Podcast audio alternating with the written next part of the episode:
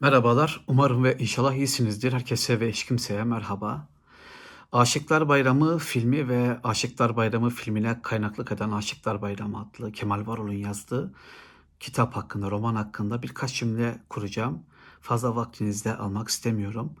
Ben kanalda Aşıklar Bayramı romanı hakkında bir video yaptım geçen hafta. Ve dedim ki ben daha filmi izlemedim ama bu kitap devamlı gündeme geliyor. Bu sefer de bir film yapıldığı için, Netflix'te yayınlandığı için, reklamı da çok iyi yapıldığı için yine gündeme geldi. Ben roman hakkında konuştum. E, filmi izlememiştim dediğim gibi. Filmi de izledim ve artık hem kitap hem de filme birlikte çok kısa bir değerlendirme yapacağım. Şimdi e, biraz spoiler da içerebilir. Lütfen dikkatli olun derim. E, Aşıklar Bayramı adlı roman, Kemal Varol'un romanı e, Diyarbakırlı bir ailenin etrafında geçiyor. Bir baba oğul hikayesi, travmatik bir baba oğul hikayesi. Bir baba oğulun 25 yıl sonra karşılaşmalarını içeriyor. Ancak e, kitap için şunu söylemiştim. Vasatla iyi arasında bir yerde demiştim. Neden vasatla iyi arasında bir yerde? Aslında anlattığı, bahsettiği şey bence çok e, orijinal, çok matah bir konu değildi. E, ancak e, yazarın konuya hakimiyeti, konudan sapmayışı hoşuma gitmişti ve bu yüzden kitabı vasatla iyi arasında bir yere yerleştirmiştim. Ama e, bir filmini yapıldığını ve yapılacağını duyduğumda şöyle bir şey düşündüm. Dedim ki kitabın ritmi çok yavaş, çok yavaş bir kitap e, ve boşlukların e, içi sadece boşluklarla dolu. E, konuşmaların dışındaki yerlerde hemen hiçbir düşünce kırıntısına rastlanmayan bir e, kitap olarak gelmişti bana. Bu anlamda kitabı çok sığ ve yüzeysel bulmuş e, bulmuştum. Ben e, filmi izleyince bir şey gördüm ki o boşluklar yine dolmamış. E, kitabın ritmi çok yavaştı. Filmin ritmi daha da yavaş olmuş. Aslında bu kitap biraz daha ritmi artırılsa belki çok daha izlenebilir bir film haline gelebilirdi. Ee, dediğim gibi kitabı vasatla iyi arasında bir yere koymuştum ama filmi rahatlıkla vasat bir film diyebilirim. Efendim oyunculuklar çok iyiymiş de görüntü kalitesi mükemmelmiş de e, bunlar söylenebilir. Ancak biz orada hikayenin içine giremiyoruz. Hikaye e, sığ, yüzeysel bir hikaye olarak kalıyor. O dediğim gibi e, ritmin yavaşlığından ve o boşlukların içinin düşüncelerle, duygularla dolmayışından ki ben öyle bir şey hissetmedim. Ki kitapta da hissetmemiştim. Bunu söyleyeyim. E, karşımızda gördüğümüz kitap ve film e, ritmi yavaş ve filmi kitabından daha kötü bir eser olarak karşımızda. Şimdi e, Alfred Hitchcock'un bir sözü aklıma geldi. İyi e, kitaplardan, iyi romanlardan iyi film olmaz, kötü kitaplardan iyi film olur. Çünkü yönetmen ona kendi ruhunu verir, kendince onu tekrar inşa eder. Bu kitapta dediğim gibi vasatla iyi arasında bir şeydi.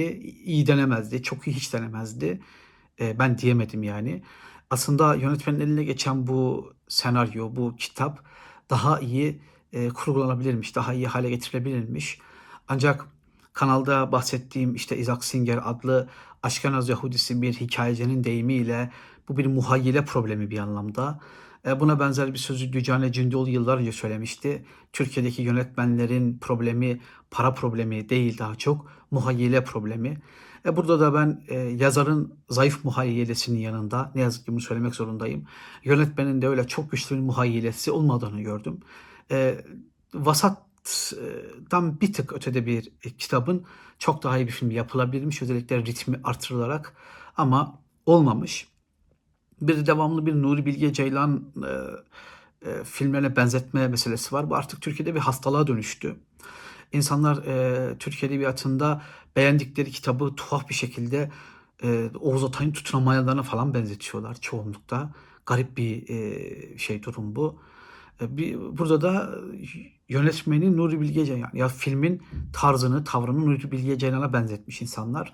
E, ritmin yavaşlığından kaynaklanıyor sanırım. Ancak e, Nuri Bilge Ceylan'ın hakkını yedirmeyelim. Nuri Bilge Ceylan'ın boşluklarında duygu ve düşüncelerle doludur. Nuri Bilge Ceylan'ın e, boşlukları, kitap e, filmlerinde yarattığı boşluklar sizi bir yerden bir yere sürükler, size bir şeyler anlatır. Ama ne yazık ki bu film ve bunun gibi birçok e, Türk yapım filmde biz o boşlukların dolmadığını görüyoruz.